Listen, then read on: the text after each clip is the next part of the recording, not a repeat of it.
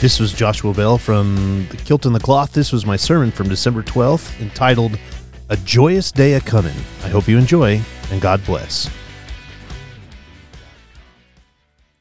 If anybody was ever wondering how to sp- say that out loud, that's it. It's Zephaniah. It's uh, one of those weird passages of Scripture that takes place in the chapter 3, verses 14 through 20. And then we're going to read from Isaiah chapter, uh, I lost it in my head, chapter 12, verses 2 through 6. Both of these passages of Scripture are usually used specifically about the time of Advent to talk about the coming of the Christ Lord and our Savior. And in this moment, we, I want to challenge that a little bit. So here we go. Hear these words from the prophet Zephaniah Sing aloud, O daughter Zion. Shout, O Israel. Rejoice and exult with your, all your heart, O daughter Jerusalem. The Lord has taken away the judgments against you. He has turned away your enemies. The King of Israel, the Lord, is in your midst, and you shall fear disaster no more. On that day it shall be said to Jerusalem, Do not fear, O Zion. Do not let your hands grow weak. The Lord your God is in your midst, a, warrior who gives victory. He will rejoice over you with gladness, and he will renew you in his love. He will exult over you with loud singing. As a day of festival, I will remove disaster from you so that you will not bear reproach for it. I will deal with all of your oppressors at that time, and I will save the lame and gather the outcast, and I will change their shame into praise and renown in all of the earth. And at that time, I will bring you home at the time when I gather you, for I will make you renowned and praised among all the peoples of the earth, and when I restore your fortunes before your eyes, says the Lord. And then the prophet Isaiah says, Surely God is my salvation. I will trust and will not be afraid. For the Lord God is my strength and my might. He has become my salvation. With joy you will draw water from the wells of salvation, and you will say on that day, Give thanks to the Lord. Call upon his name. Make known his deeds among the nations, and proclaim that his name is exalted. Sing praises to the Lord, for he has done gloriously. Let this be known in all of the earth. Shout aloud and sing for joy, O royal Zion. For great in your midst is the Holy One of Israel. May God bless the reading of God's Holy Scripture. Amen.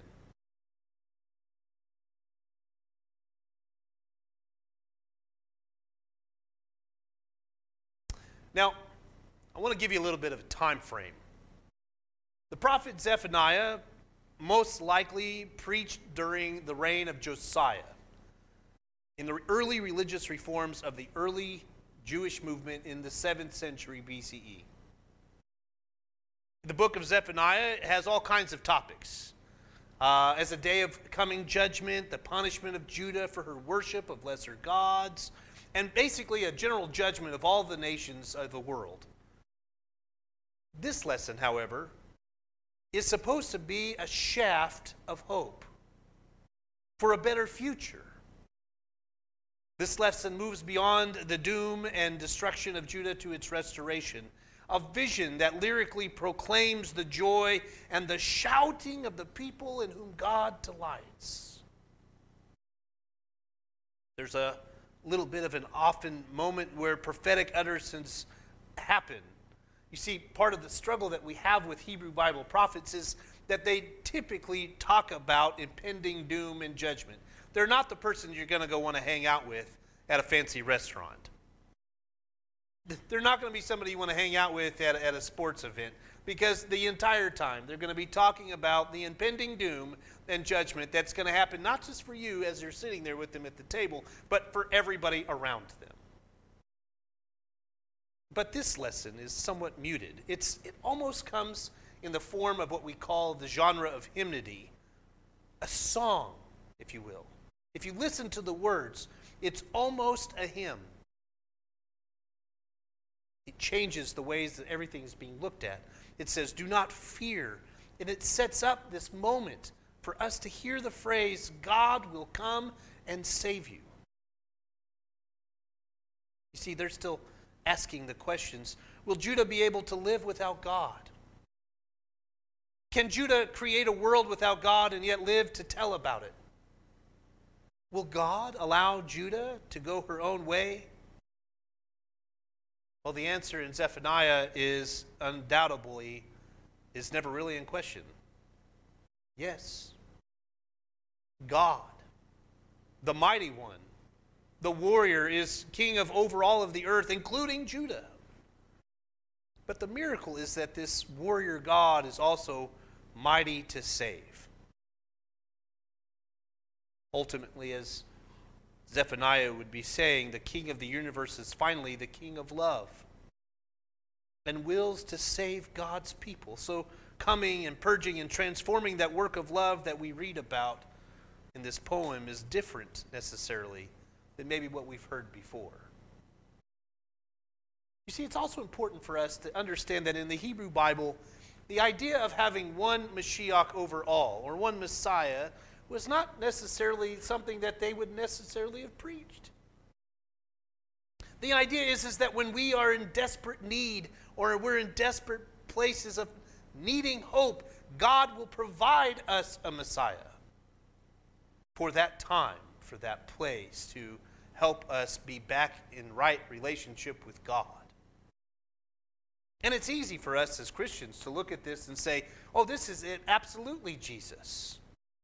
But in the Jewish world, it's kind of beautiful if you think about it that God will provide this Messiah as we need it to bring us back into a closer relationship all the time. The other thing that it does is, is it proves that God has never abandoned us or ever will. So every moment of our pain and sorrow, that God is there and we have to seek that place.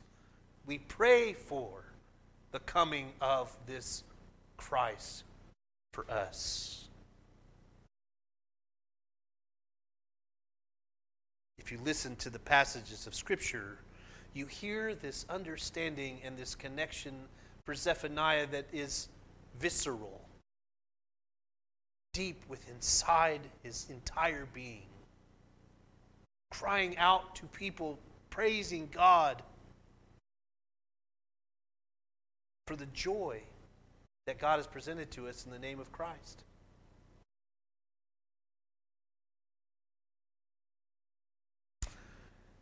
Last week I told you about one of my favorite professors, Tom Hall. This week I want to tell you about a guy by the name of Thomas Long. He tells a story about a church that he joined when he moved to Atlanta a while back. And at a new members' dinner, the pastor had gone around, uh, had, had people go around the table to introduce themselves and say a little something about why they had joined the church. Well, some noted the, the good children's programs that gave their kids something to, to do after school. And for a week or two in the summer, you know, that kind of thing helps out mom and dad. Some noted the convenience of the church's location and the proximity to their home. Some definitely noted the good parking. Still, others appreciated the organist and the music director and all of the lovely music.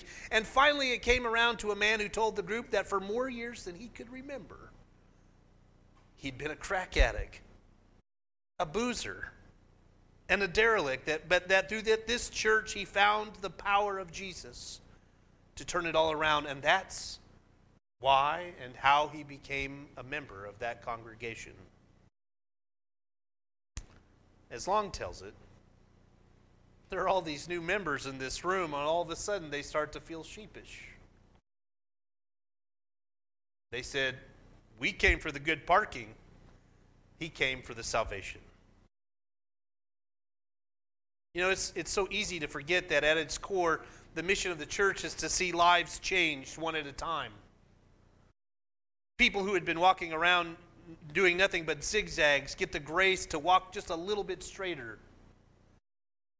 People whose lives have been pockmarked by nothing but endless questions find a few answers that may not address every last query they've ever had, but that answers enough to let them go on with hope. Salvation and the announcement of it is what the church exists for. In the Gospel of Luke, we read this simple message, and it reminds us that salvation reaches down into the most ordinary of lives and transforms those lives, not so as to make each saved person a superstar or an endly, endlessly blissful purpose, person, but to make that person who they are. And the gifts that they have to shine more with the radiant hope that is Christ Jesus, the Messiah and Lord. Our church, our congregation finds multiple ways during the Advent season to profess that message. If it's not us helping with the Christmas store, if it's not us working with the campfire kids, find stuffing those stockings, if it's not participating in Main Street, our own community that we live in Perry finds multiple ways of professing that Jesus is our Messiah. And we cannot await for the arrival of this Christ child. Even our own congregation bring in crazy animals and we dress up for 3 days in the frigid temperatures praying to God our fingers don't fall off as we hold a shepherd's crook, professing that Jesus Christ is our Savior. In those moments, we hear the gospel voices cry out in their songs, A joyous day is a coming. A joyous day is a coming our voices might be muted signs of hope, and we struggle with finding ways of professing what Jesus means to each and every one of us. One author says that maybe, maybe, just maybe, Zephaniah looks at his viewings of good tidings through the fulfillment of Jesus Christ.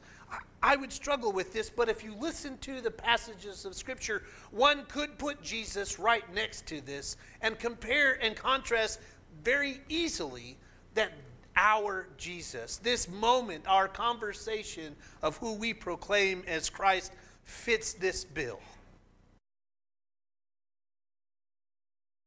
Jesus Christ becomes our Savior and is present in our midst in verse 17. And for us, as we gather around this table, Christ is present. God's judgments are removed. That's the language we use, right? By the peace of God offered in the outstretched hands of our Savior, our enemies are cast out, as it says in verse 18. The thing that we struggle is, is, is through the empty tomb and the last enemy, the one that we seem to fight with every kicking and punching breath that we have, the ultimate enemy of death. Death becomes destroyed. Our hands and our hearts are strengthened and made courageous down through the centuries by Christ's abiding presence. At this moment, church is caught up in a song of victory. And for just a moment, you can hear the voices of angels speaking to us as if they were talking to the shepherds themselves.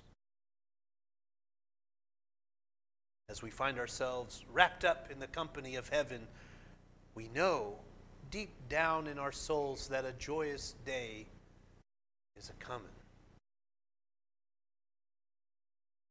It's hard for us, you see. It's hard for us to find the nature of what we're supposed to be doing in this Advent season. For some of us, it's all about the celebration. We celebrate every single day until Christmas. And let's be honest about this Christmas Day, what do we do? You got to be honest now. We're in church. We crash. We're exhausted. It's like we spent the entire year preparing ourselves for the one day of Sabbath that we actually observe. For once, the entire world recognizes that day. Have you figured this out, church? That everyone in the entire country and around the globe celebrate in one way or another this one day.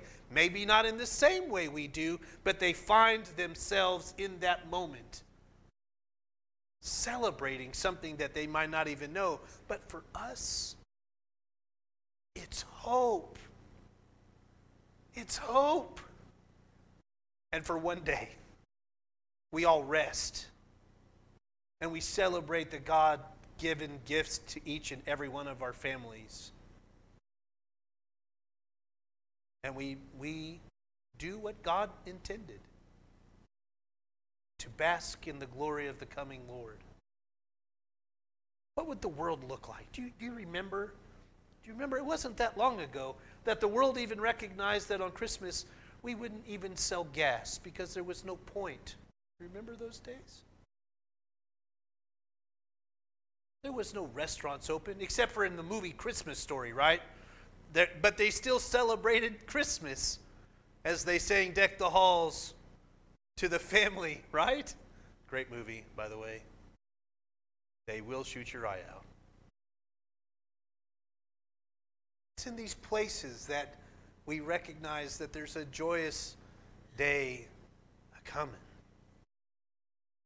When we get to sing songs of joy and victory, not because some warrior king comes walking down on a beautiful white horse and a flaming sword. No, because a normal human being who lived an abnormal life, who reached his hands out and loved the sinner, who gave comfort to those that were hurting, to that person that visited the sick and the imprisoned, who gives us the image of life that we are to emulate and to sing with all of our beings. That is what Christmas is about. When the whole world pri- proclaims and cries out, a joyous day is a coming. In the name of the Father, the Son, and the Holy Spirit, Amen.